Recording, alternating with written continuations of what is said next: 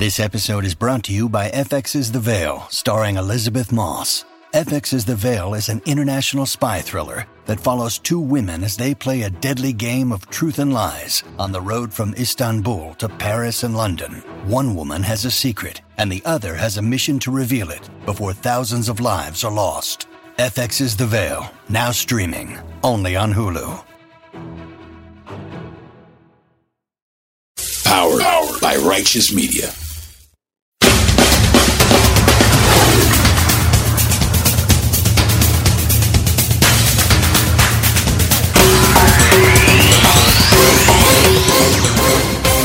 Welcome to Independent Americans. Welcome to episode 224. I'm your host, Paul Rieckhoff. Believe it or not, May is almost over, and Memorial Day weekend is upon us. That means June is coming, and that means the NBA Finals is coming. But it's not yet June, and not yet the finals. In May has had no shortage of heat. And it's definitely been a time to stay vigilant. Uh, Jamal, a year ago, you were still rehabbing your way back from an ACL tear. And now here you are headed to the finals. Just what does that mean to you? I'm just glad I put the work in uh, during the rehab so I um, to reflect on that moment, um, not regret anything during the rehab. So to come out here, be here with my guys, everybody supporting through the way. So to make it this far with everybody just means a lot. But I know that the job is not done yet. For sure. What have you, Nikola, what have you guys all said to each other about what it's going to take to get you to where you ultimately want to be? It's going to take us to be together. I think that's the main thing. Uh, we can do anything together. As soon as we start to separate, that's when we struggle. So once we do that, through the ups and downs, We'll be fine. Thanks, Jamal. Thank you. That's Jamal Murray, superstar for the Denver Nuggets, who are now headed to the NBA Finals, likely to play against the Miami Heat. Now that series isn't done yet, but with the Celtics down 3 to 1, it definitely looks like it. But Jamal Murray has come back from a terrible ACL knee injury that happened over a year ago in a game, and he missed all of last season. And when he got hurt, he was down. But after Murray scored 37 points Saturday night in a Game 3 win over the Lakers to take a commanding 3 0 lead in the series, Nuggets head coach Mike Malone talked about it. He said, I remember being on the bus with Murray after the injury. He had tears in his eyes. And that was the message.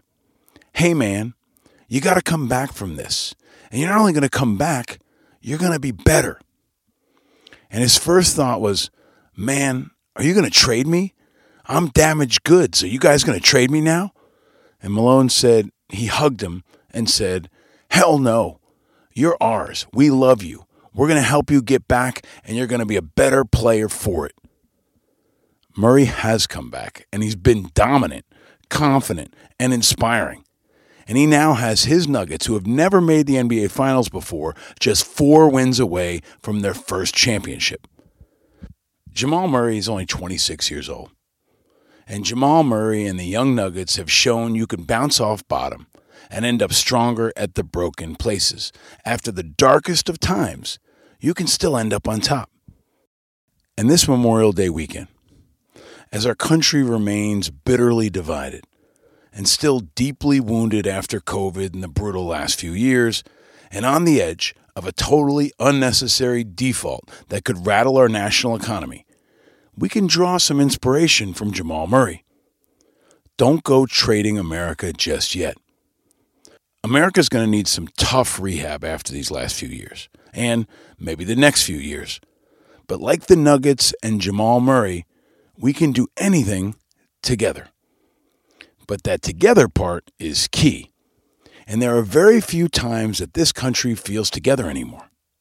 Maybe watching the NBA playoffs, or maybe this weekend for Memorial Day, or maybe at a graduation ceremony this month for someone you love. As roughly 4 million Americans graduate this school year from college, and millions graduate from high school, middle school, and nursery school. They're all moving up. And it's a time for America to reflect on how much we can do together if we're together, and to reflect on how the youth of this country is always the future, especially in politics. Yes, we're likely to have the two oldest candidates in American history squaring off next year, but that's likely the end of an era. And the future will undoubtedly be younger. It'll be hard to be any older. But remember, there was a time when young candidates were a thing John F. Kennedy, Bill Clinton, Barack Obama. They were young. They were the future. The future was, is, and always will be the young people. And if you believe the future is young people, then you must also believe that the future is independent. Because 60% of young people are independent. They're rejecting the two party duopoly, they're rejecting the status quo, and they're largely rejecting Trump and Biden. Yes, like many older people, many young people will bite the bullet and pick what they see as a lesser of two bad options. But they're also longing for, fighting for, and organizing for a future that belongs to them, a future led by them, a future that won't be dominated by old white men in their 80s, and a future that won't be dominated by Democrats and Republicans. The future is young people, and young people are independent. And our guest coming up is an expert in young people. He may not be one of them himself anymore, but for over two decades, he was the voice of young people in politics. And he powerfully channeled the stories, questions, issues, and hearts of young people for a generation.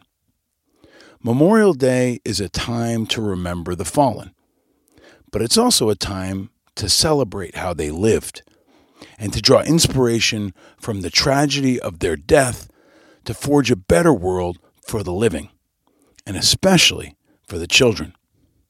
So, this Memorial Day weekend, as we reflect on every generation of American service member that's fallen, we can also reflect and mourn how our country has fallen, how our media has fallen, most of which won't be missed, but one place in particular that will MTV News.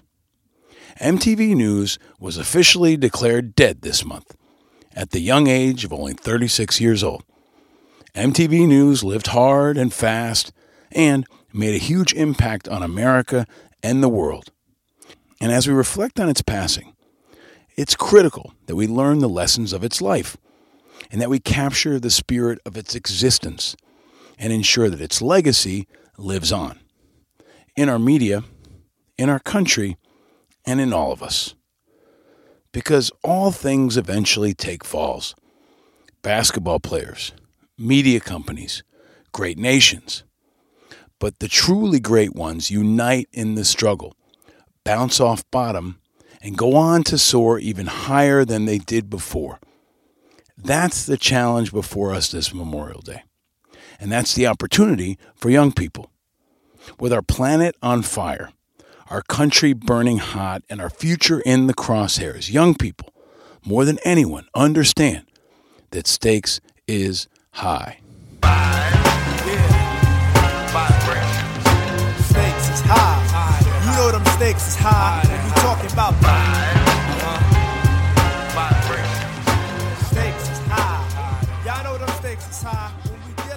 coming up, we'll jump into the stakes, the past, the pain, and the future with one of the single smartest dudes I know.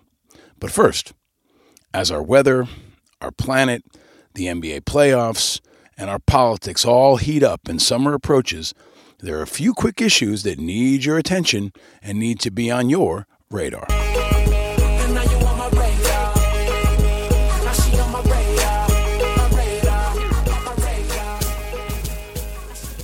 As our guest coming up will explain, Florida Governor Ron DeSantis is a relatively young politician at 44 years old who is supported most intensely by older people. He's big with the over 60 crowd, especially the over 60 white Fox News loving crowd, which in one way is good for him because as he finally announced his candidacy for president this week and prepares to get dismantled and disrespected daily by Donald Trump, he did it on Twitter with Elon Musk, where Twitter basically crashed and his announcement ended up sounding like this.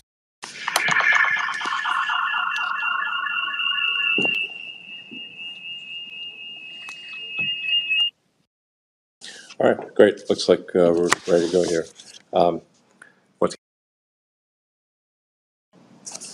all right? I'd like to welcome uh, Governor DeSantis uh, for this historic. We're just trying, just trying to get it going because it's there's so many people. It's unfortunate. All We've right, I'd like to never seen this before. welcome so- uh, Governor DeSantis uh, for this uh, historic. We're just trying, just trying to get it going because it's there's so many people. They're just trying to get it going. That's an edited version of what that mess sounded like. There were huge periods of silence, one that was over eight minutes long. And I'm not a rocket scientist like Elon Musk hires at SpaceX, but there's a technical military term for what that Twitter Spaces DeSantis launch became a clusterfuck. The DeSantis clusterfuck is what it is and was and will be forever. And DeSantis is running claiming he'll be a more competent version of Trump. Well, Trump may have destroyed many parts of our government, but when he was selling MAGA hats or NFTs, at least his website didn't crash. DeSantis declaring is the best thing to happen to Trump since the Mueller indictment, or maybe the Hollywood writer's strike, or maybe Colin Kaepernick kneeling. DeSantis is going to be a daily lob of a softball that Trump is just going to crush with a smile bigger and more often than Aaron Judge. They say how it starts is how it ends. And it's my prediction that that will be the case for the DeSantis presidential campaign, at least this time, because he'll probably run again.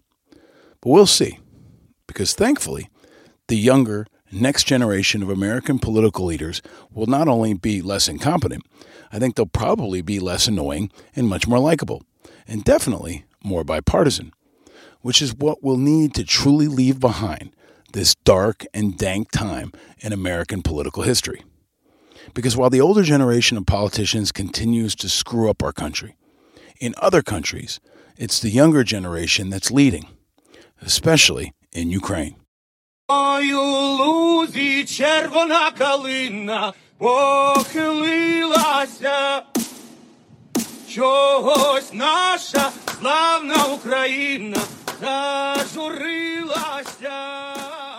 In Ukraine, there's some good news for young and old.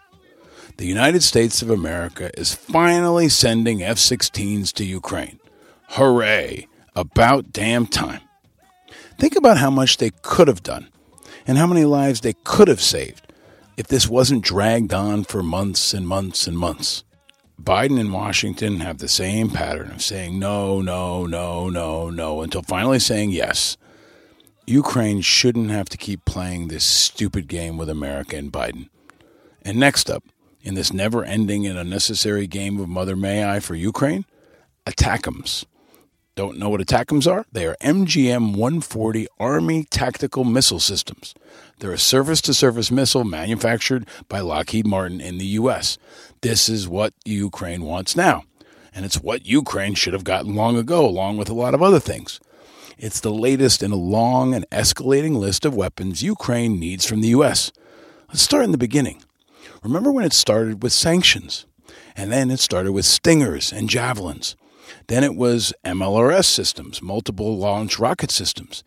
Then it was Abrams tanks. Then it was lots and lots of ammo. Then it was Patriot missiles. Then it was F 16s. Now it's ATACMS. Maybe our younger generation of political leaders will understand that Ukraine's entire generation of young people is fighting and dying. We're back here watching TikTok, fighting radicals who want to ban books and arguing about fake culture wars, and their greatest generation of young people is fighting and dying in the mud in Bakhmut. That's something for us all to think about this Memorial Day. Because there's also some of ours dying. A retired United States Special Forces member was killed by Russian mercenaries in Ukraine recently, and his name was Nicholas Maimer. He was the seventh American veteran that we know of who's died in Ukraine, and he was a hero. Please take some time to learn more about his life and the other Americans who've died, especially this Memorial Day weekend. And while a number of mostly young, brave Americans have joined the fight in Ukraine, there are plenty of younger people here in America doing especially dumb shit that has our enemies celebrating. Like this guy. Cell phone video taken Wednesday shows a school bus dropping off Severn Elementary School students while a man with an AR 15 semi automatic rifle in his hands looks on from across the street. Jamie Sparrow, the parent who recorded this video, says he's seen the man there for three weeks. I feel like if we don't do something about it now, then we'll be talking again, and it'll be too late at that point, you know? What do you mean by too late? I think that uh, lives could be lost, people could be harmed. Sparrow says besides the fear it's caused, sometimes the bus won't bring kids home because they've heard he's out there. The man with the gun is Jaden McAdory, and he says what he's doing is not about scaring parents or children, it's about protesting the recent gun control measures Governor Wes Moore signed into law. I really wasn't coming out here for the kids. I was coming out here to show people that this is legal. For parents who might ask, just because you can do this, does that mean that you should do this? No, it does not mean that.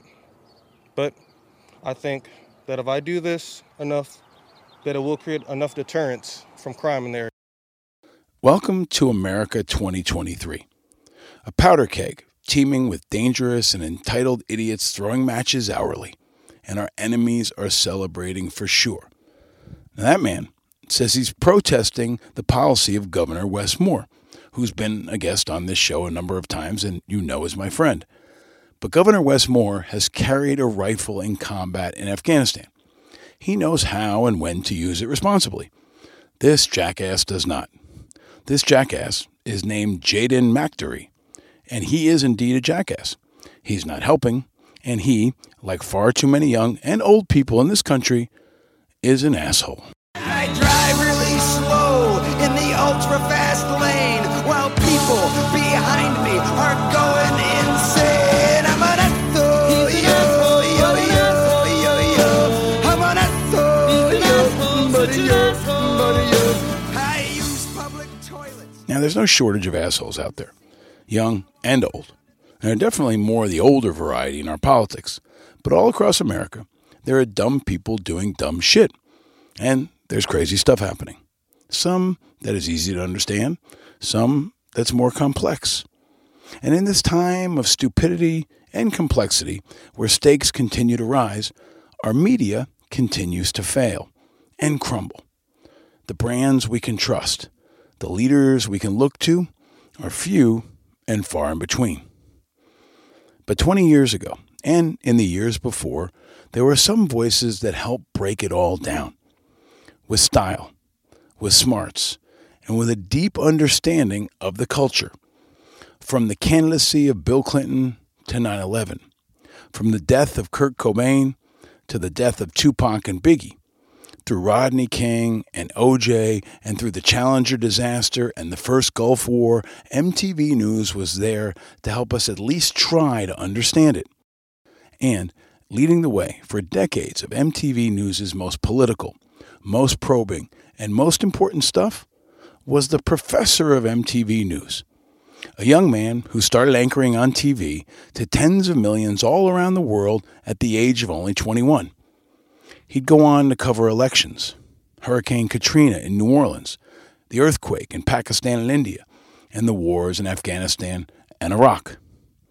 He'd earn a Peabody, an Emmy, and the respect of a generation. He was a conscience for a generation of young Americans who cared about politics and many who didn't. And over the last few years, he's kept a deep connection to many of the issues he's covered and to the people, including me. And I'm honored to have called him a friend for the last 20 years. He's now a writer and a producer in Hollywood who's written for Newsroom with Aaron Sorkin, Narcos, Mosquito Coast, and over the last few years has also worked tenaciously to help get our Afghan allies out of Afghanistan as a part of the digital Dunkirk of veterans, journalists, and allies who've tried to save all those our government turned its back on. He's a friend that I miss often, and a voice in the media that I miss even more. He's a truly important, inspiring, and iconic American that shaped what America was, what it is, and what it will be. He's my friend, Gideon Yago.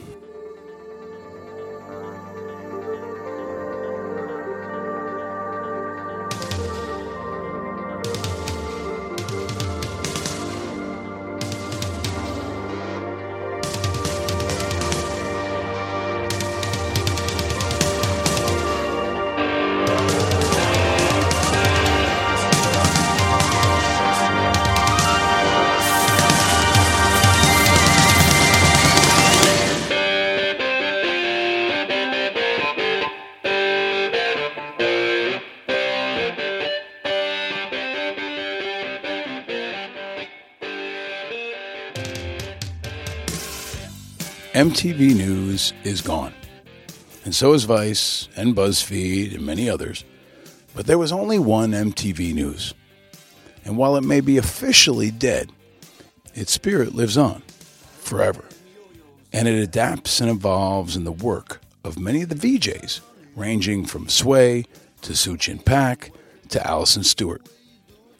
MTV News has always been about the future. And in this moment of deep hardship for America, it's critical that we reflect on our past to chart out a better future. The revolution will not be televised because now TV's dead, but it will be broadcast because the broadcasts of truth never die. They adapt, improvise, and overcome. And whether it's Twitter, TikTok, podcasts, robot carrier pigeons, or something we can't even imagine yet, the truth will be broadcast and the truth will find people who seek it. And the independent media, and especially the independent truth tellers, will be essential, as will be the voice and the mind of Gideon Yago and the younger generation he informed and inspired, and the younger generations that will follow. Welcome to a look back at our media, our politics, and our culture. Welcome to a discussion about the younger generation that ain't so young anymore. And welcome to a conversation about the power of the young ones yet to come. Welcome to the next iteration of the MTV generation. MTV News is dead. Long live MTV News. Welcome to Independent Americans episode 224.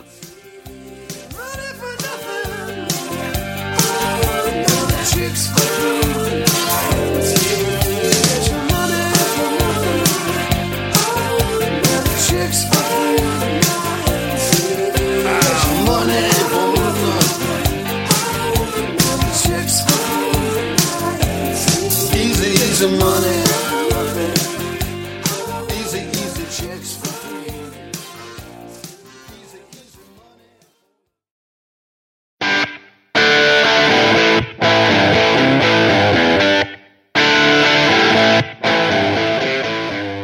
Ladies and gentlemen, independent Americans around the country and around the world, I am really excited about this guest.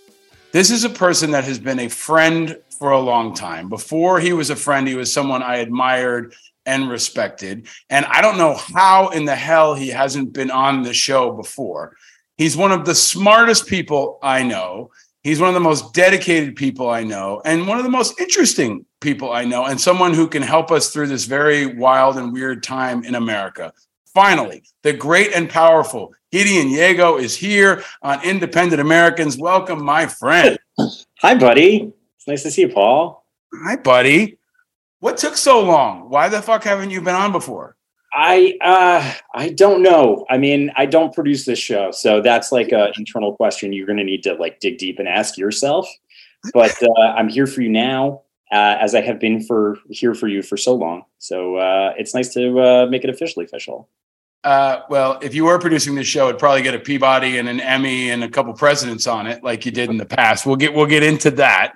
I want to talk about MTV. I want to talk about the state of um, the media. I want to talk about the writers' strike. I want to talk about politics. Um, but I was trying to think, like, as a starting point, where did we meet? Do you have any idea when we first I know first met? exactly where we met. I can tell you exactly where we met. We met inside the uh, Democratic National Convention in Boston in 2004. uh, where you were working on something called Operation Truth at that time, before it was the Iraq and Afghanistan Veterans of America. And I was doing live hits. Uh, it was probably the second or third story of whatever the arena was in Boston. I was doing some live kit hits, and you came over and you had seen the stuff that we had done earlier in the spring and then the winter and then the spring prior with the invasion of Iraq. You came over and you gave me your card and you said, nice work. And if you ever, you know, this is my work and blah, blah, blah, blah. And, uh, and yeah, and then I think we've been buddies ever since. So what is that? 20 years, 20, 19 years now? Yes, we met in our 20s and now we're in our 40s. Uh, happy 20th anniversary of the Iraq War to you, my friend, because I Oh, feel like yeah. we, we bonded over our love for the Iraq War, almost like our maybe our obsession with the fact that everyone else didn't care about it as much as we did. Maybe was a starting it. point, right? That was that was entirely it. Where like, yeah, you had just come home and you were like, why is this not more in the forefront of the national conversation? And I was like, I agree. And then we got to work. And here we are 20 years later. So a, a lot to get into on that. But let me ask you the question I ask everyone, my dear friend Gideon Yago. Where are you and how are you? Uh, I am in Griffith Park in Los Angeles. Uh, I'm doing pretty good. I am. Uh, I'm a dad to two small children, so uh, I have uh, had to get two humans from like zero to like wiping their own butts in a pandemic. Um, so that was that was a task. Uh, I'm on strike. My union is on strike. Uh, so I am uh, out there on the picket lines, uh, fighting to protect skilled labor in America's bullshit entertainment business. And um, what else? I don't know, man. I'm I'm okay. You know, fighting a little midsectional girth, freaking you out. Last time I was in New York, I was uh, I was in a suit that scared you. Um, you had never seen me in a suit before, and uh, and that was weird. Uh, but otherwise, you know, shit's good. Can I say shit? Shit's good.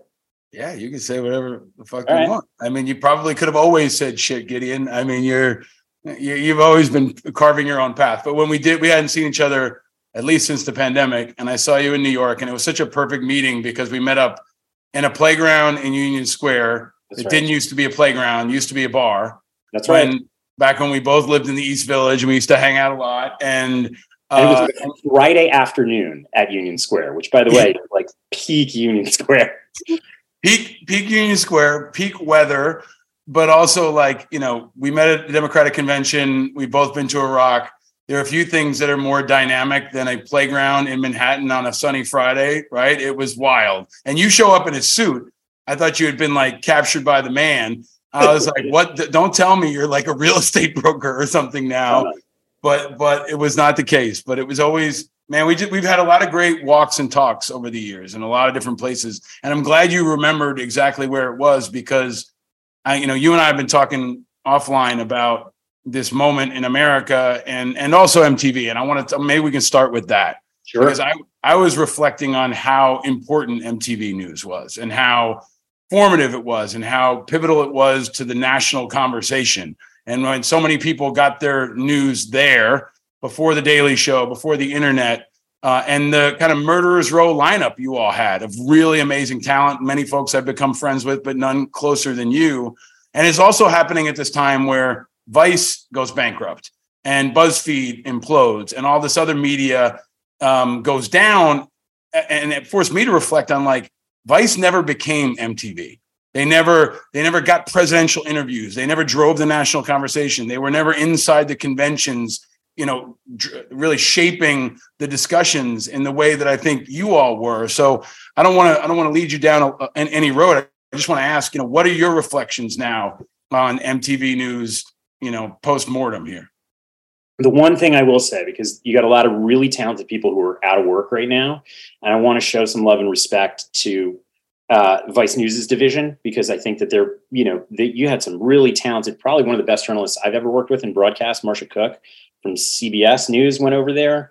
Uh, I mean, you just you you they had some really good people doing really hard work. I know Shane did sit down with like Obama and stuff, but Yeah. uh, in terms of the broad cultural impact, uh, in terms of like being people's go-to spot if you were, you know, between the ages of I think 13 and 24 for oh God, from the late 80s to the 2010s. No, they didn't have as broad of a cultural impact. They didn't stay with the audience as long.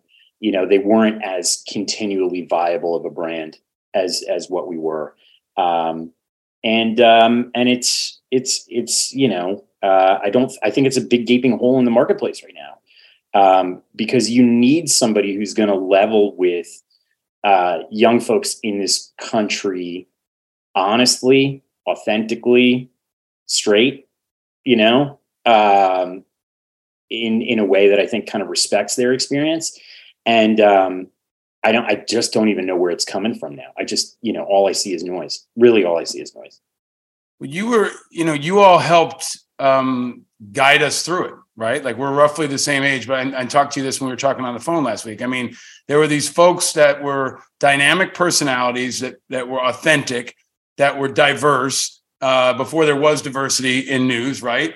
And, Yeah. and and talking about things in a very real way, with, at the same time with an edge, where it felt like you were holding people accountable. And there was, you know, Sway and Alison Stewart and SuChin and so many others that uh, have gone on to do other things. But there was this really cool uh, core of people that I felt like we as an audience trusted. And and you were were kind of like the professor of this situation where you got, you know, most of the hardest interviews. You did the documentary stuff that that that went deeper into things like combat. You went to war zones. So I feel like, you know, the part that Vice got wrong, frankly, is the talent piece. Like there are many pieces that they may have gotten wrong, and I don't want to make this a, a Vice versus MTV comparison, but you all had some really dynamic talent that that that that really helped us through a moment. Well, you know, I think look, what it uh I know for a fact that like Vice was very well aware when they were getting, you know, Vice News off of the ground, what they were going to say is we're, you know, we're a decentralized news organization. You know, um, it's post Walter Cronkite, right? Like it's post the voice of God. Um, you know, people are uh, just going to gravitate towards the brand Vice and the stories, and then we're going to hold the audience that way. And I don't think that works. I actually don't think that's how people have a relationship with certainly news, but like, you know, the shows they love, the movies they love, the bands that they love. Um, there's this phenomenon that I got really obsessed with when I was working at MTV called parasocial behavior. And what parasocial behavior is, it's it's an, an audience develops a feeling towards their favorite late night comedian or their favorite. They think they know an actor, they think they know a politician, they think they know a talking head, whatever it is. Um, but it's like a real emotional connection, and um, you can do one or two things with that, right? Like you can respect the fact that people will come up to you and they will you know reflect on you the parasocial relationship that they have with you when you're on tv you know if they like you they'll tell you. If they don't like you they'll tell you. If you did something you know or they want to be heard in a certain way you know they'll tell you. Um, but you can't just do that with a brand right? Like you can't do that with coca-cola. You can't just do that with ford you know and i think you see that you know not to hook it to the writer's strike but i think that's the you know that's why you've got all these people out potentially the directors and the actors as well, is because the conventional corporate wisdom that ruled Vice at that time, and I think exists right now, is that folks have that relationship with a corporate brand because the people inside are drinking the Kool-Aid. And maybe there's a, you know, uh, there's an analogy here for like the Democrats and the Republicans, right? Like people have a relationship with, you know, the the the party, and it's just not true. People have a relationship with human beings, human content, human feelings, human ideas, and you have to cultivate and nurture that, even if it comes, you know, if it's somewhat ex- expensive to do.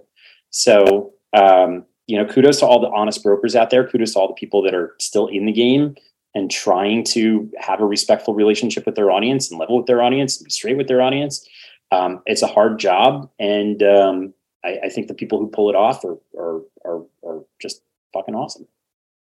I put you in that category because when I when I, I met you, I felt like I knew you already, right? Because I grew up watching, or at least for a couple years. When when did you get to MTV? Like 2000? Yeah, late '99, December '99.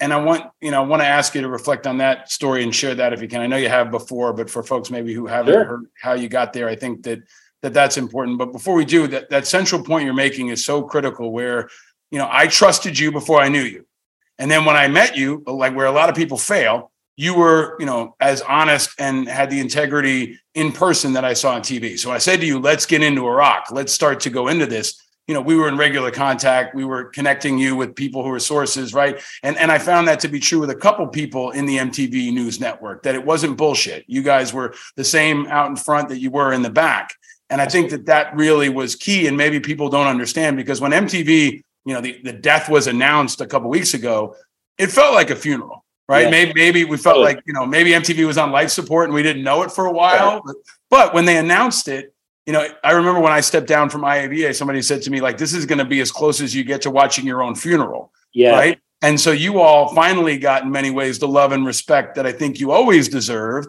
Uh, and maybe forced us all to reflect too on the fact that I told you this, like, we miss your voices. Like, I want to see a reunion. And I don't know if it's going to be Andy Cohen or the Atlantic or someone, but I hope maybe it's, you know, the writers when they come back on strike that gets you all in a room or, or, finds a way to tell the stories of each of you because i think that that is so important. You came at it from different places. You went off into different places but you were really kind of uh, the, the trust keepers for at least two decades for a generation of americans and, and around the world. You were interpreting america for the world in a way that maybe we'll never see again too. Yeah i mean it was a really unique thing. I mean, it's funny that you should talk about it like um like attending your own funeral because that was the thing that I keep thinking of is like that scene in Tom Sawyer, you know, where he like goes to his own funeral and he hears all these people say all these like things about him. He's like, oh, maybe it wasn't that bad of a guy. Um, it it I think people were mourning. I, I think it would be uh foolish to to say that people were mourning like me or my work or dare I even say, you know, Sway in his work, SuChin in her work, Kurt in his work, John in his work, all wonderful people. I think what was mostly people were mourning was that there was a shared experience, Mm. you know, um, that there was a place where lots of different people from lots of different walks of life went after school, you know, uh, to be raised by their television and hang out with their TV friends. And that, you know, our little crew like our little you know AV squad was uh, a part of that experience that people really loved and thought of fondly and had a lot of you know strong um, strong moments with. I don't know where you have sports. I guess mm-hmm. sports. You know, it's up to the athletes now, um, and I think a lot of them have taken on these wonderful outspoken roles. You know, but um, I don't know where America has that shared experience, and it's for a loss. Uh, because you need you need public things. Like you need you need to share reality with fucking people. Because if you cannot share reality with people god help us. I mean I, I feel like that's been the ill of like the last couple of years in this country is just you have a bunch of people who just exist in these parallel but like not contiguous realities. So um i don't know. Yeah i think that the shared experiences are really um, small in number, and often they're disasters, right? Whether it's like we're all facing a hurricane together, or there's a terrible school shooting, or you know, and then there's the World Cup and a couple of isolated things. But even then, when those when those tragedies happen or those shared experiences happen, they go through your tribe, right? So it's you you you you're taken through it by Rachel Maddow or you're taken through it by Tucker Carlson, and that that shared um, experience around the experience is no longer there anymore right and yeah. and and you all helped i think you know i remember being that kid coming home from school and i i think i was telling my wife the other day we were leaving um we, we were leaving a sporting event i can't and, and home sweet home was playing the old yeah, sure. Mötley Crüe song and yeah. i remembered like how oh we were coming out of um we were maybe we were coming out of the Knicks game or something, but like we were remembering. I remembered to her. Remember when that was the number one song on MTV oh for like Absolutely. a year? Oh right? god, I remember the video intimately. Vince Neil, yeah, with slow mo, with him right? on the yeah, motorcycle, yeah. and the whole, yeah, the whole thing. But like it was all a shared experience. We shared the music, we shared the people, we shared. You know, I think it was Kurt telling everyone that Kurt Cobain had died, right? So Absolutely. we shared all of that together, and it's fragmented. So there's a real nostalgia for that now. But I also wonder if there's an opportunity um, because there's so many folks. Like I, I've said this to you many times over the years. I wish America was hearing from you right now because you have that perspective and you have that reflection and you also had that commitment. I mean, you got a Peabody, you got an Emmy, you got respect in, in a higher level too. Let me tell you how shitty the aftermarket is on used VJs. Like, not to mention, like, you know, there's, I have to, like, people who are watching this have to be like, Jesus Christ, what the fuck happened to him? Is that a gland issue? Like he looks terrible. I feel like I'm the ghost of Christmas future, just here to like rattle my bones and terrify you about the ravages. Bad. You just look a little grayer. You don't. You didn't gain 400 pounds. You don't look that bad, man. That's it's kind of you to say, but um, no, I tried. You know, I tried. There were different um, times where I think I tried to get back in the game.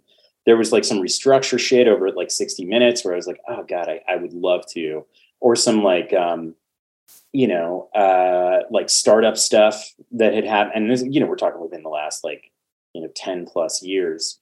Um, but, you know, the thing about waves is that they close out on you, mm-hmm. you know, if you don't ride them. And so I didn't. And I think, you know, I had also committed to telling stories this way, really wanting to learn the skill of like how to, you know, tell stories in scripted television because I saw people having as deep a connection with stories and make believe characters and your ability to do more depth and nuance and character and all of this other stuff that I thought, well, okay, well, you know, you got to evolve, right? Mm-hmm. You got to adapt.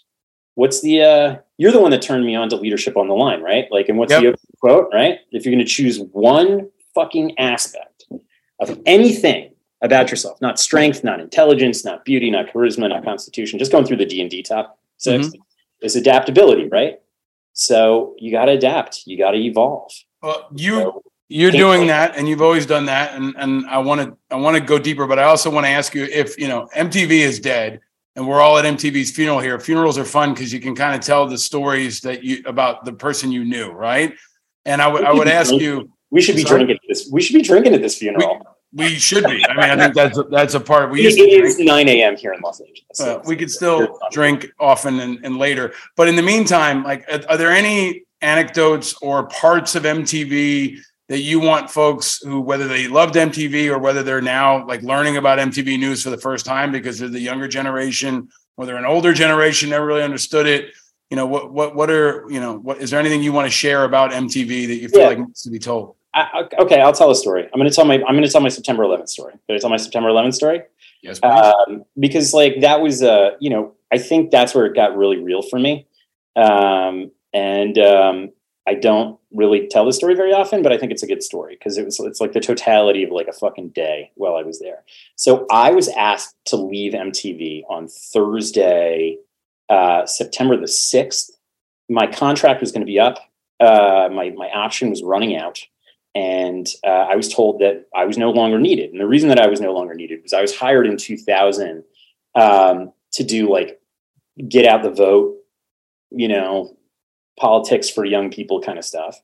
And by 2001, you know, we we were living in a time that was largely there was this Onion headline that came out a couple weeks after September 11th that I always loved, which was "Nation longs to um, care about meaningful bullshit yet again." And the picture was Britney Spears holding the snake around her from the 2001 MTV Video Music Awards.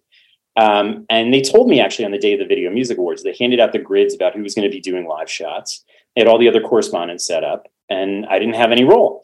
And so I went to the executive producer, this woman, Jane, and I said, What's going on? And she said, Well, you know, we're not going to pick up your option. You don't really fit in here.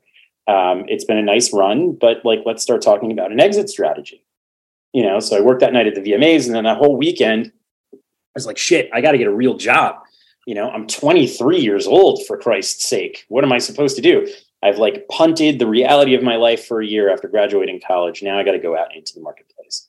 And Monday night, there was this Michael Jackson concert, and everybody was still hung over from the VMAs. So they were like, hey, low man on the totem pole, dipshit, go, go cover it. So I'm out, I'm covering Michael Jackson, I'm out late I go drinking after, I drop my tapes off, and then I go home. And I got to get up early because I I wasn't going to stay up all night logging my tapes. So I, I, I get up, I go in, uh, I'm living in Boerum Hill in Brooklyn at the time. And I, um, I get on the the the subway. Subway goes underneath from Jay Street Borough Hall. Uh, normally goes up the west side of Manhattan, but this time takes a detour into the uh, the World Trade Center. All of these people load on, and then it does this weird thing where it starts to like roll back towards Brooklyn. I'm like, what the fuck is going on? And then it jettisons forward past the World Trade Center, picks more people up, and then takes us up to 14th Street and says, you know, this train is out of service. And I have my headphones in the whole time. And I'm like, who are all these dicks from World Trade Center that are just like rushing into the subway and like crunching people, like, you know, packing us in like sardines? It's like, guys, chill out. And um, finally, I get up to Times Square and I go inside. And uh, that's when I see that the plane is the first plane is hit. And Judy McGrath, who's the president of MTV, is like pacing out front of the studio, which is, if you remember, if you watched it on top of Times Square, she says, "Put on a clean T-shirt. You, um, you know, you're going to have to go on TV. Like you're our politics guy, and this is like a politics story." Um, and none of the executive producers had gotten in. It was like a like a like a skeleton crew. Uh, so I get up to the 29th floor, which is uh, where um, we did all of our work and and it's just like this big wide open bullpen where all of the TVs are tuned into New York One. Uh, and so you're just watching this kind of like depth of field, like psychedelic, you know, uh, look of the of the burning um, towers. And then the first tower went down, and we just watched it on live TV. And then all the sirens went off in the building because they started evacuating the building because there was a general fear that um, uh, uh, Times Square was going to get hit. Um, and so I grabbed, I had a police press pass. I grabbed a MTV promotional skateboard so I could move around quickly. Um, it said TRL and it was like the worst skateboarding graphics ever. And I was like, if my friends see me on this, I'm going to get a ton of shit, but I need wheels. Um, a bunch of cameras, a bunch of battery packs, and then got the fuck out and went back down to the line because I knew I could cross the police lines because I, I had a press pass. And I just started shooting and I started shooting all day. And uh, I remember I was at St. Vincent's on 14th Street, and uh, you had all these people that were sitting out with these gurneys waiting for The stretchers were all outside. Yep. Yeah, and nobody was doing it. And so then, you know, um, MTV went to uh, we we we started rolling just music videos. But Judy called and said, "Look, if you guys can cut news packages, we'll roll them every 15 minutes. Like we'll give you, and our news packages were three minutes. We'll give you 50% of the airtime to intercut it with music videos um, if you can bring us back stuff. And that year uh, was the year of James Byrd and Matthew Shepard, and our, our pro social campaign was about hate crimes. So I just started like interviewing Muslim American kids, Sikh American kids, you know, folks that um, might be on the receiving end of some confusion or ire uh, if they were the lone brown kid in middle America. Um, essentially to decry and say, look, this isn't my background. This isn't, this is a perversion of, of, of Islam. I kept thinking, well, who's the person that I could get that could maybe provide some context? Cause I'm from New York, right? Like I'm from New York City. I'm from one of the truly great diverse societies that history has ever made. You know, everybody from everywhere, we all fucking hate each other, but we all fucking get along and we all fucking love each other. And like, really, it just comes down to Yankees versus Mets. And, um, I thought in my mind Muhammad Ali, right? Because here's the most prominent uh, American, um, African American Islamic, you know, person I could think of. And so I called his manager and I said, "Can I get him on the phone for three minutes to explain that this is maybe a perversion of Islam?" So me, by the way, American Jewish kid from Queens. Yeah. So I get back to my apartment in Boerum Hill at the end of the night there's like this fine layer of dust across it everything. I'm not going to vacuum. Uh, so the only place where I can really sleep is my bathtub. So I go and I park it to go bunk in my bathtub. I'm 23 years old. And I lay down and my phone rings and it's Muhammad Ali. And I end up laying at 10, 11 o'clock at night having an hour and 15 minute conversation with Muhammad Ali about how I'm fucking doing, in addition to doing this piece, which I then, you know, and I and I get to, and it's a it's a deep talk, and then I I cut it, and we run packages around it, and I go to Broadway Video the next morning, and I pipe it out, and 36 million people watched it. And that's what it was to work at MTV. I was 23 years old. You can have the most dynamic day in your life. You can have a heart to heart with like one of the truly great icons of America. And then you can go out and you can convey that to literally a tenth of the country. Like that. So that's that's what the experience was. And after that, obviously they rehired me and I had a job in a mandate. Thank you for sharing that. I, I think you and I talked years ago about how I wanted, I still want to create a show that's just called 9 11 Stories because Yeah. everybody's got a 9 11 story um, and and they need to be told. But yours is is so unique and powerful and exceptional. And maybe when the writer's strike is over, you can write that story because that would make a hell of a movie right there. That story you just told. Um, and we were you know, as someone who was living it, I remember the empty gurneys in front of St. Vincent's and and I remember the chaos and and back to the the central part of what we were talking about. I remember, you know, being down there, but knowing that everybody was looking up saying, make sense of this for us. Yeah. And and you and your ability to stitch that together um, you know, helped us through that time. And then you also guided us through the 20 years that followed and we could maybe do a whole series on Iraq and Afghanistan and post 9/11. But let me just ask you this because I love your insights on all things, Gideon. Now you're a parent. You know, you're not in your 20s, you're in your 40s. you That's and it. I talk every so often about the state of the world, um, like old guys did when I was younger. I feel like, oh yeah. But what what's your take on where the country is right now? Um, it's not great, Bob. I mean, look, it's I you know, you think I think of these things in terms of my son, and I think of these things in terms of my daughter. You know, we have been friends for what, 20 years, right? We were roughly we're, we've been friends for roughly as long as we were old when we started our narrative began and we kind of really engaged with the world in a meaningful way. Um, I think back to those times, and there are things about those times that I think were, you know, really particularly difficult. You know, if if if you're lesbian, gay, bisexual, transgender, I don't think living at a time, you know, in the late '90s, early 2000s, uh, was as, you know, welcoming, accepting, um, you know, uh, as America is now. So it's it's easy to say, oh, those were the good old days, right? And be like, you know, blissfully unaware of, of the way that it impacted it. Mm. There's a conversation about um, race. I think there's conversations about gender that, like, yeah, it, it was a great time to be like a fucking straight white guy, but like there was a lot of culture of acceptance uh, for you know toxicity in the workplace, you know, along the lines of race and sex. And I think we've made a lot of progress as a country in that direction. And I think we've had a lot of difficult but necessary conversations. Because again, if you're going to choose one thing, you choose adaptability.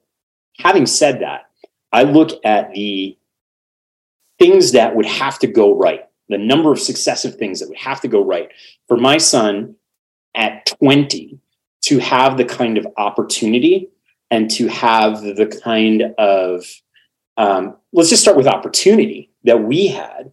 And I think that part of the American dream is fucking broken. And I think America is broken. And I think, you know, there the the the boomer thing of just like wait until they all die out to start addressing these problems because it's not politically expedient to do it. Fuck that noise. We got kids, and it's gonna take a minute to turn a ship this big. So, you know, the gun thing freaks me out because I remember what a big deal Columbine was, and I remember what a transgressive and taboo breaking change it was to have to worry about a school shooting as a part of daily life. You know, I'm a gun owner. Uh, I I'm not an I don't believe that you know you should have some of these weapons without regulation and background checks and insurance. You know, because I'm worried about sending my kid to a public school, you know, or a private school or a fucking synagogue, knowing that, you know, there's just a higher risk basis for for uh, him getting shot. And I keep saying him because he's like out in the world. My daughter's only 18 months. It's not like I don't give a shit about her. Mhm. Um, uh, also, she's like very athletic and spry, and I kind of feel like she would be like the one that would like fight back and dominate the the shooter in the school shooting situation. Um, but that's worrisome to me. Um, you know, Can I- can I ask you wages, just- wages have been stagnant for 20 odd years. That's worrisome to me that you, you know, uh, middle, you know, especially middle class wages that, that all of society has turned into a combination of a casino and like a vacuum for a very small subset of the population. That is worrisome to me that like we've lost some fundamental abilities and skills and that we don't share you know a, a public reality. That's worrisome to me. So we, we got a we got a we got a big load of shit to fix ahead of us. I mean i love america.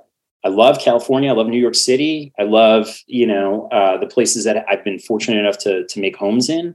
Um, you know most of my family doesn't live there. Most of my family's from louisiana. Um, but you know i i just uh I, I I think we got a lot of work to do. I appreciate your insight on that too. Um, and this is why I wish like we could have fireside chats with Gideon once a week. Um, because you've always been great at putting the pieces together. And and I think that you you touch on a lot of things that people are concerned about. You also covered the politics of it. So I can't have you on the show and not ask you for your your your analysis, commentary, reflections on what's looking like a Trump versus Biden matchup. You know, uh look, I mean, you kind of I'm I'm you know, Freud calls it civilization and it's discontents, right? You're not going to get everything you want. Like n- nobody wants to deal with the discontents part of civilization, but there's a discontents part of a civilization. Um, it does. I do think it's if it's not a Biden versus Trump matchup. I I also know that like in my experience, you know, Herman Cain was the front runner in like December 2015. Like a lot of this is fucking angels on a pinhead until you get these caucuses together in Iowa, and you get people in the streets in New Hampshire, and then suddenly, oh shit, you know, the conventional wisdom gets kind of put on its head. Um, I think Biden is your Democratic candidate. I think he's doing a real bang up job. you know, uh, I have my issues with the conduct of the evacuation of, of, of Afghanistan, but I think as a politician who is making compromises and doing deals to serve the American people, like I would I would love a boring and effective fucking dude as opposed to some barn burning shit stirrer that has us at each other's throats. Um, you know, I don't think that's fucking healthy. I think you got to make compromises and then you got to get to work because we got shit to do. So this this idea of this like ideological purity, identity politics bullshit, that's got to go. Like we there are fucking big holes in this country. We are still digging ourselves out of a pandemic and we got a lot of work to do to kind of set it right. So um yeah, my my my heart's with anybody who's going to just do the work as opposed to the fucking song and dance. I I I, I work in entertainment. I don't want it in politics. If you want to walk on my side of the street, come out here and deal with the shitty pay and the bullshit agents. Don't do it there. Like there is a place for it. And it's it's it's you'll get a great base tan, but like it's not that's not there. I I I want to. I wonder what the twenty-something-year-old MTV news correspondent would think about a time 20 years in the future where two 80-year-old guys are running against each other. It's like the nightmare scenario for everything that was MTV News when you all were talking about young people and the power of young people. It was kind of a you know every and there, were, and there was also you know the the the business model magic of TRL and the award shows and Rock the Vote and all the other components kind of helping shape the culture. But in the midst of all that, I don't want to leave you without Trump. What Sure. what is your eval? I consider him the number one. neighborhood. He's from Queens. I consider him. I've said I think he's the number one national security threat. I think it doesn't. It matters if he wins the nomination, but he's also important because he has millions of angry people with guns who are following him. So I look at him as much as a as a, as a domestic insurgent and a national security threat as I do a political candidate for office. But what's your take on what he is right now? Yeah. So uh, what he is right now is uh, I first let me say I want to sh- show respect for the people who go out there and like bought into his bullshit. Because there's a lot of fucking like you know no you know you have a lot of people who were facing complex problems in their communities you know? Um, i think a lot of those problems are economic in nature. I do buy that i do that believe that you have a lot of people whose like livelihoods and sense of a future was hollowed the fuck out. Um, i think they got and they were looking for someone to provide a easy solution to that. And in comes this fat orange schmuck you know who literally if he had just taken all the money he had inherited from his father and put it in like a s&p 500 etf would have been profoundly more wealthy than he is now. Like if he had never done anything and just sat on his money he would be even richer than he is now. He like touches these things and he just destroys them. And you knew that if you were from new york. You're like this schmuck is a joke. You know he he he's got he wants to like he's schmooze his way to the front page of the New York Post, but um, just just I feel bad that they got taken in by this fucking con artist. Hmm. He's a grifter. There's no there there. He like there never has been a there there. If you look at the numbers, it's you know w- he's a marketing guy, and I, I I just I think he's bad for America. Yes, is he a national security threat and all these other things? I think he kind of unleashed that it was acceptable to be a certain brand of incompetent, angry prick, and that the key to success was denigrating your fellow man, and that's all that you needed to like get yourself in the spotlight. And um, um, fuck that noise, right? Like I work, you know, just fuck that noise. Make shit. Do So as we get to the as we pride in like fucking making stuff rather than just like braying in the comments section. Get busy, get active. Like go to fucking shop class, dude. Like whatever you need to do, get your fucking hands dirty, go make some shit, try some shit. Like uh See, this is the Gideon they didn't get on MTV News, and if there were drinks, there would have been a lot more of that. That shit would have been turned up. Yeah, and I want to. So you're you're touching on something that I thought Ken Burns on this show. I'm not saying really. Trump, by the way. I'm just saying stop him. No, I got it. I got it. But I think. I think Ken Burns talked a lot about the power of grievance. Yeah. And and the history of grievance in this country. And and he very artfully laid out how Trump has has has manufactured and amplified and, and driven that in different directions. But as we think about grievance in this, grievance in this reflection, let me ask you to talk about the writer's strike for a second, because my sense is most Americans aren't tracking on it. Most Americans kind of don't give a fuck, right? Because there's Ukraine, there's prices, there's Memorial Day's coming. They have a million streaming options. They don't understand maybe what writers do or who they are. But let me ask you, you know, like an MTV News type question. You know, why should America give a shit about the writer's strike right now? I think that Hollywood labor is fighting for some really basic stuff that all Americans are fighting for. We're just doing it as a collective bargaining campaign. You know, everybody is facing down their boss, and their boss says, Now's not the right time. We don't have enough money.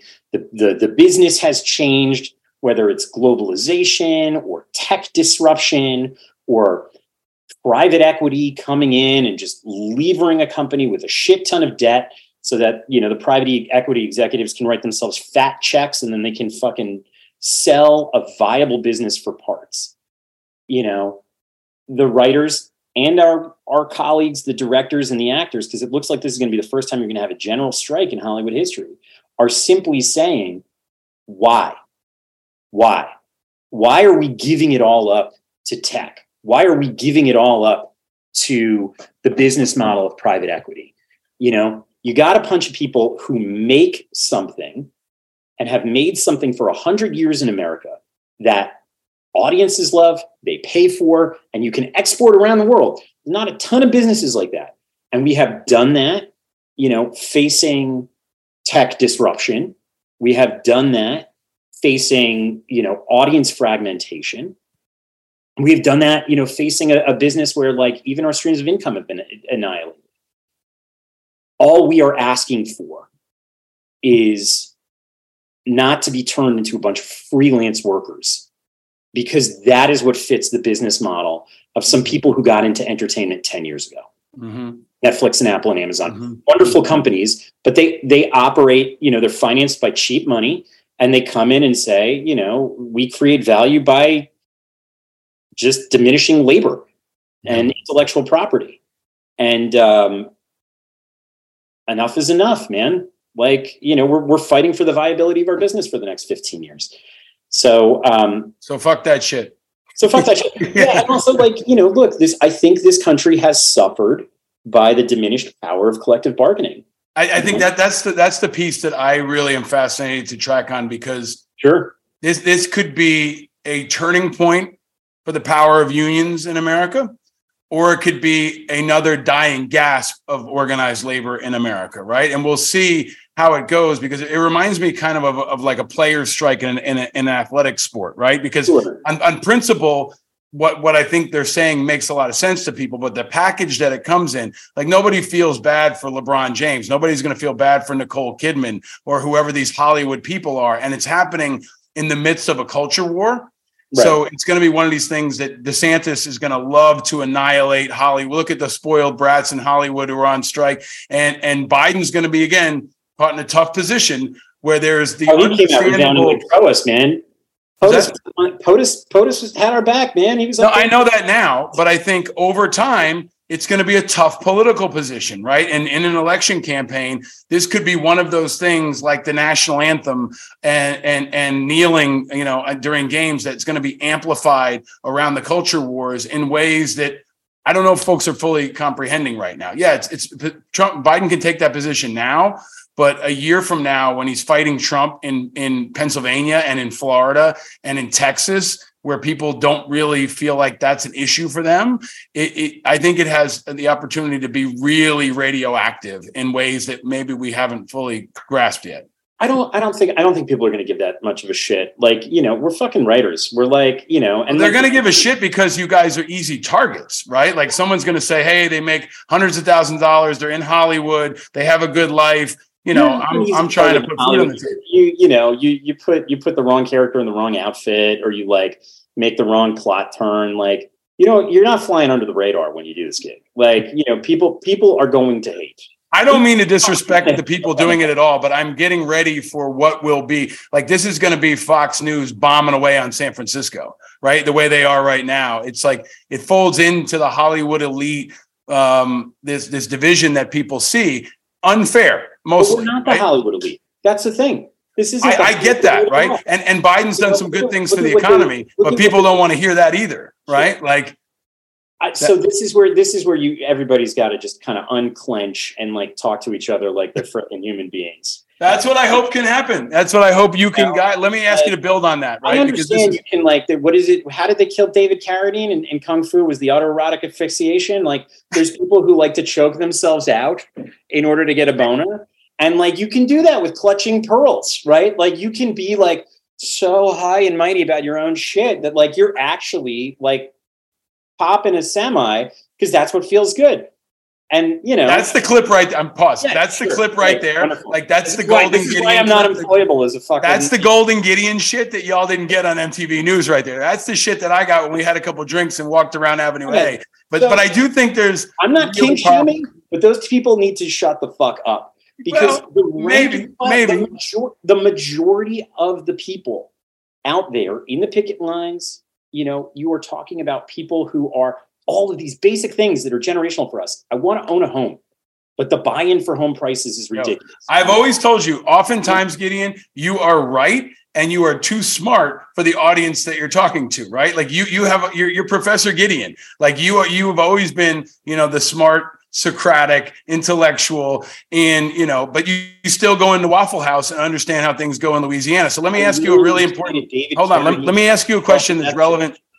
I want to continue this conversation many times, and I know we will, whether it's for public or not. But let me ask you a question that's kind of central to this show, which is you said, like, we got to figure out a way to get along.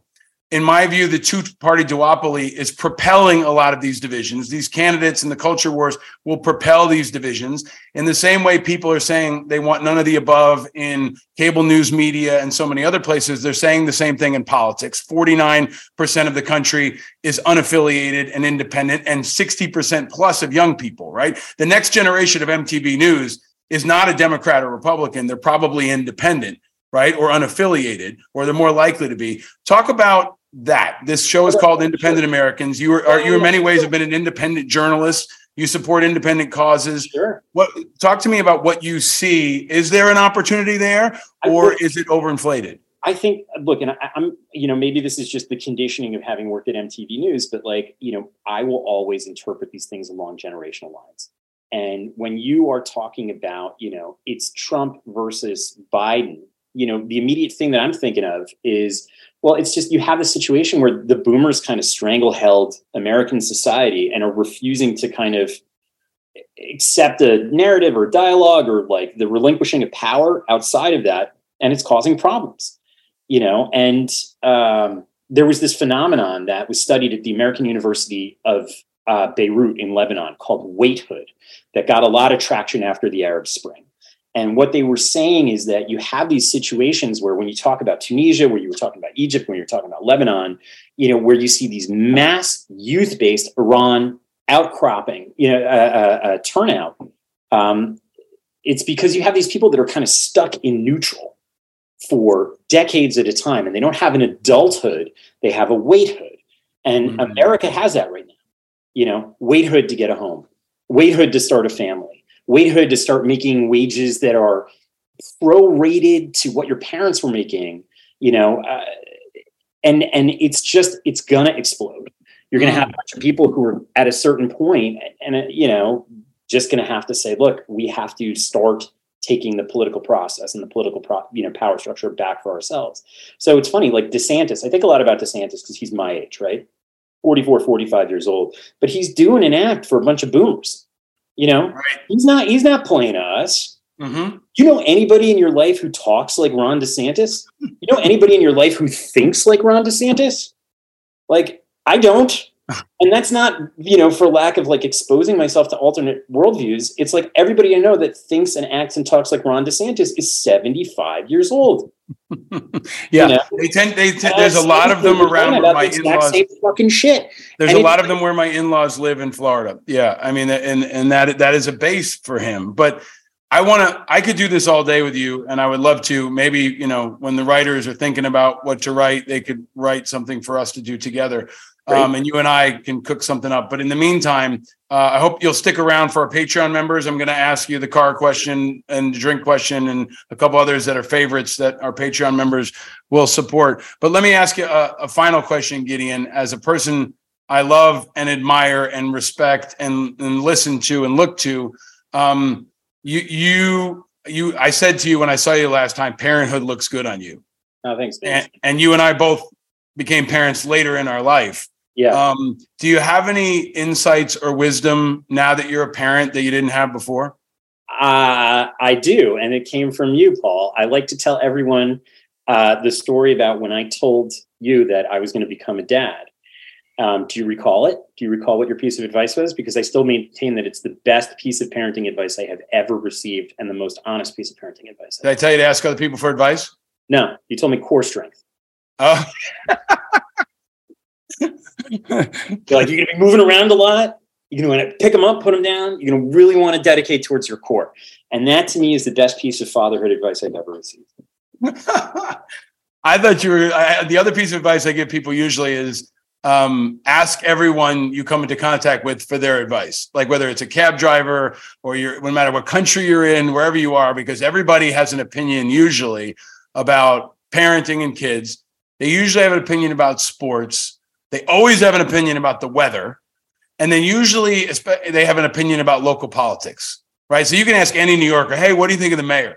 Nobody's going to be like, I don't really have an opinion, right? Everybody's got a fucking opinion on the mayor. And I think if you ask people about parenting, that they don't have kids. they, they they feel uniquely entitled to share their opinion, and it is a source of great information and wisdom. But you are a great source of information and wisdom. I am grateful that you finally join me on this show. I hope we can do it more often. Folks watching on video will get an inside look at your copier. It looks like you stole it from MTV. That's right. In, in 1998. You have an actual copier there. I gave you shit earlier. that We can see inside your bedroom, and there's something on the bedside table that, that that kind of looks like a dildo. Kind of looks like a dildo. It's not. It's I, I it's a it's a Harvard Kennedy School water bottle. I which is such a perfectly Gideon. It's, it's not a dildo. It is a Harvard Kennedy School water bottle. Shout out Yes. to the Shorenstein Center. Yes. Um, I, I was just going to say that you know the greatest of MTV cribs was the Redman crib, where like you walk into his house and it's like, "These are my kids. This is their Sega Genesis. Like the residuals on Muddy Waters are not what you think." So I always aspire to that kind of breaking All right. wall. Well, we could keep cooking up shows. a shitty printer. It is shitty, but it it gets the job done. you know and it's and you're making it happen as you always have and you're doing it with wisdom and heart and insight i, I think you are a professor uh, of of the arts of america i don't know what to call it but you have a, a wisdom that is very very important always and even more so now than it was before you were wise beyond your years and you had a way of being a voice for so many people and also shining a light on so many important issues i love you very much as a friend and i'm grateful for your voice as an American. I hope to see you in person soon. And until then, enjoy the water bottle and stay vigilant. Thanks, buddy.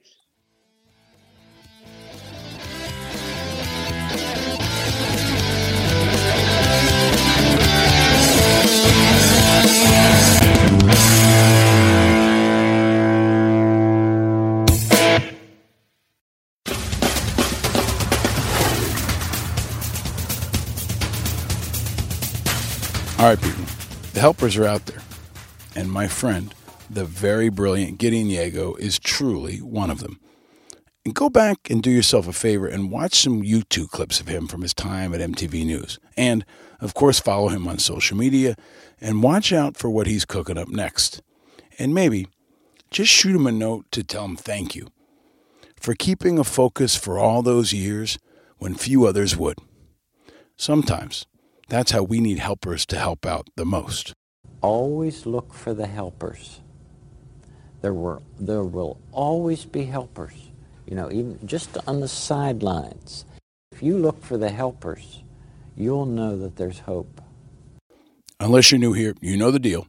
Look for the hashtag, look for the helpers on social media, and please share yours with me. Look for them. They're out there, the helpers, every single day, making an impact, lifting us up, and moving us forward, young and old. So please keep sharing them and posting them. And when you're on social, please, whether you're young or old, play Guess the Guest every Wednesday night. You can get on board and play that game with me and others. And last week, nobody got young Tim Mack, the tenacious independent journalist that I spoke to from live inside Ukraine, but there were some guesses.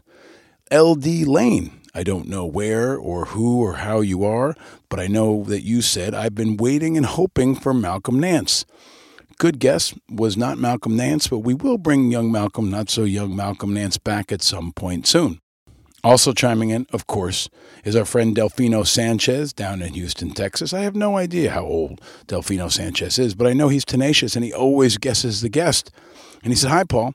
Has the number of guesses received gone down as it appears the clue difficulty has gone up? That's a good question. It has been tough lately, and not many of you have gotten it. And the number of guesses has gone down. But you did guess the great and powerful Nolan Peterson. No, it was not Nolan Peterson, as you now know, but we do celebrate Nolan Peterson, who reported to us live from inside Ukraine. I encourage you to go back and check that out and follow his work. And Delfino also thanked us for consistently sharing the five eyes independence, integrity, information, inspiration, and impact. And he asked me, this was a few days ago, Lakers or Denver. Now, let me tell you a story. I walked in to get my son a pair of basketball shoes last week. And when I was in this place that was kind of like a low end Foot Locker, I got into a discussion slash argument with the entire staff. And I told them in the middle of Union Square, in the middle of the store, the Lakers were going to get swept.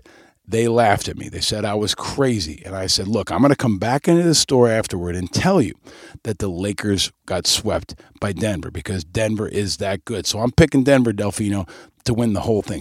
Now, I love Jimmy Butler and the Miami Heat and what they're doing. I'd love to see Jimmy Butler against Jokic at the end here, but I just don't think I can pick him against Denver.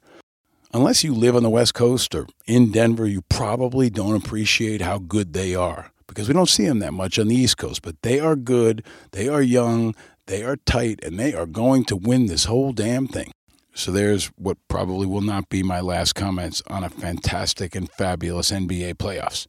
But as of this recording, the Nuggets have not yet won the championship, and as of this recording, no one has yet guessed Gideon Yago. So you have time to still chime in and time for next episode, and maybe I will be able to give you a shot. And next week, I will share who correctly guessed Gideon Yago. And go to independentamericans.us where you can show your support for this show by joining our Patreon community. Big shout out to all of our Patreon members, especially Mark Reed, who's been in our corner for a long time.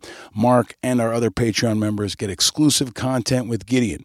You're going to get an extra segment of conversation where I'm going to ask him his favorite drink, his first car, the music he's loving, which is something you want to hear from an MTV guy, and I ask him pancakes and waffles and to pick his favorite place for his favorite thing in New York and LA.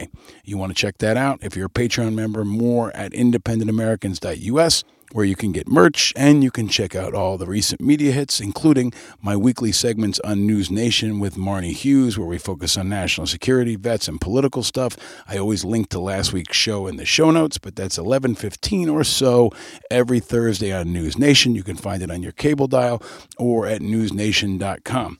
Also, this week, I will be on The Hill on News Nation. The Hill newspaper now has a show on News Nation, and that will air on Monday on Memorial Day. I'll also be on Deadline White House on MSNBC with Nicolle Wallace this Thursday, and I think again next week. And I'm hoping that Nicole will actually join us as a guest on this show soon, so stay tuned for that. And finally, I'll be on the Chuck Todd Toddcast. I recorded it today, and it'll air sometime over the next couple of days. So look for that and check out my episode with Chuck Todd from months ago. That was a good one. And hit me up on social media. Subscribe, share, do all the things. Let people know that this show is out there. Don't let them forget, and keep the fire burning. And you're going to see a bit more of me this week on the media and all around because it is an important time. It is Memorial Day. Two days past 18, he was waiting for the bus in his army green. Sat down in a booth cafe there, gave his order to a girl with a bow in her hair. He's a little shy, so she give him a smile, and he said, Would you mind sitting down for a while and talking to me? I'm feeling a little low. There's lots of songs that have a connection to the phone and in some way to Memorial Day. But for many reasons, this one by the Chicks, they used to be called the Dixie Chicks, is always one of my favorites. And there's that line Two days past 18, he was waiting for the bus in his army green.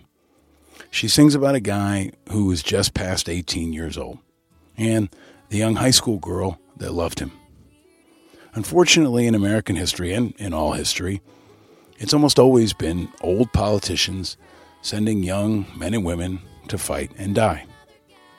And although this is the first year in America in a long time without a single combat death, it's still a time for pain and mourning and reflection. Because Memorial Day is not a time for the veterans that lived. This is not about thanking me or about thanking your grandpa who's still around, but it's about the fighting men and women who died, most of whom died at an age that was far too young. Like 21 year old Specialist Robert A. Wise of Tallahassee, Florida, who was killed on November 12, 2003, in Baghdad, Iraq, just outside the gate where I was with my platoon. Robert Wise was on a mounted patrol when an IED exploded and he was killed at just 21 years old. And it's about Army Command Sergeant Major Eric Cook, who was 43. At a young 43, he was one of the older guys in our unit. He grew up in Phoenix and was killed on Christmas Eve after his convoy vehicle struck a roadside bomb. It's about those guys and many, many others. Because Memorial Day is a time when most folks go to the beach or to a barbecue, and a few of us go to the cemetery. And for over a decade, when I was the CEO of Iraq and Afghanistan Veterans of America, that was my job. Memorials and cemeteries and Arlington and media talking about all of it. And I'm not going to do that this year. This year, I'm going to take my little boys to their very first Yankee game. And I'm going to love the shit out of life for a day. But I'll also teach them about why we have the day off. And I'll go silent at 3 p.m. on Monday local time for just one minute. I'll go silent as a part of IAVA's Go Silent campaign. We do it every year. And I encourage you to do the same at 3 p.m. wherever you are. Or if you can't do it at 3 p.m. or you forget, just get a group of folks together or call a friend and go silent for one minute. Talk about anyone you lost or what this day means to you. Or if you don't know anyone, go look up the story of Specialist Robert Wise or Sergeant Major Eric Cook. Or just pick a name at random from the Arlington Cemetery website or from your local cemetery. Because Billy Joel said only the good die young. I don't know about that. But I know too many good have died too young. And too many good are not in the fight now. And we need them. So encourage the young people in your life to get involved in whatever way they're interested. And if you're a young person yourself, get involved. Whether it's fighting to save the planet, or fighting for veterans' benefit, or fighting to protect schools from their budget cuts, or fighting for legal weed, or fighting to get rid of daylight savings time, whatever it is, help get in the fight. Help them get in the fight. Send them this podcast or another one you like, but we need them.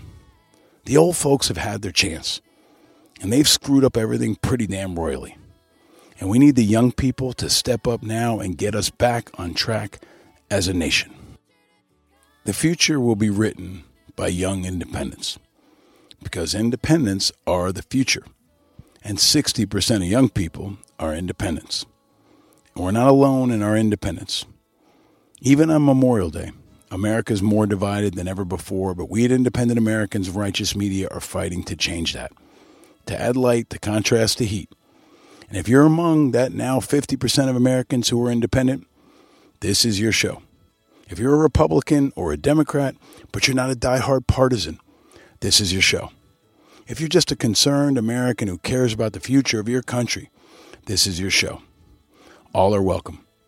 We invite you to join us and be a part of this solution because our independent movement is the hope for the future. It's about country over party.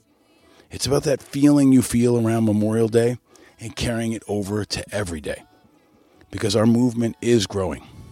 And I hope you enjoyed this episode with Gideon Yago. If you did, please share it far and wide and share it with two young people. Find two young people you can share it with and invite them to declare their independence.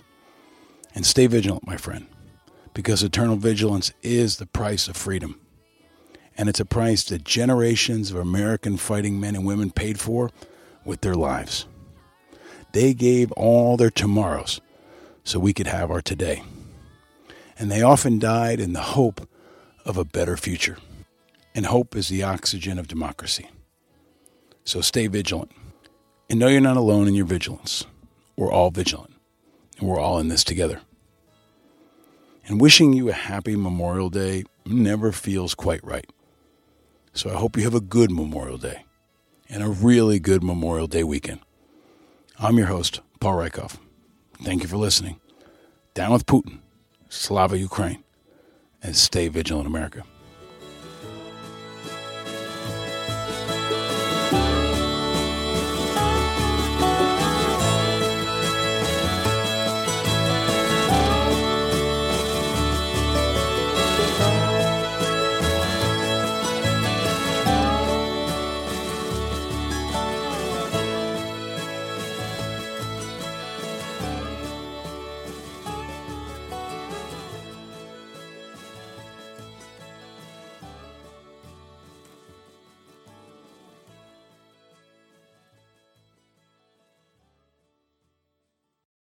Powered by Righteous Media.